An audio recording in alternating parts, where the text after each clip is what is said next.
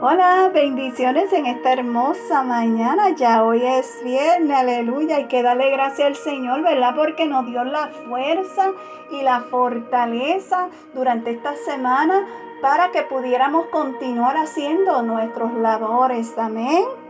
Así que vamos a comenzar el día con un café con mi amado Dios y el tema de hoy es perseverancia. Si vamos al Salmo 27, versículo 14, la palabra de nuestro Señor Jesucristo dice, permanece con Dios, anímate, no abandones. Te lo repetiré, permanece con Dios. Quiero decirte que la vida es breve, pero algunos días parecen durar eternamente cuando te enfrentas a un día difícil. No lo hagas sola ni solo. Echa una buena mirada a tu agotamiento, tu necesidad y tus temores. Imagínate entregándolos uno por uno en las manos de Dios.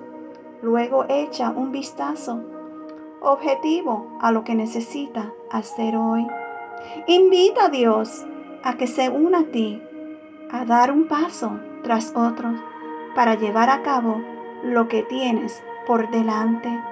Sabes, a lo largo del día recuerda que Dios está justo a tu lado. Amén. Que Dios te guarde y que te bendiga siempre.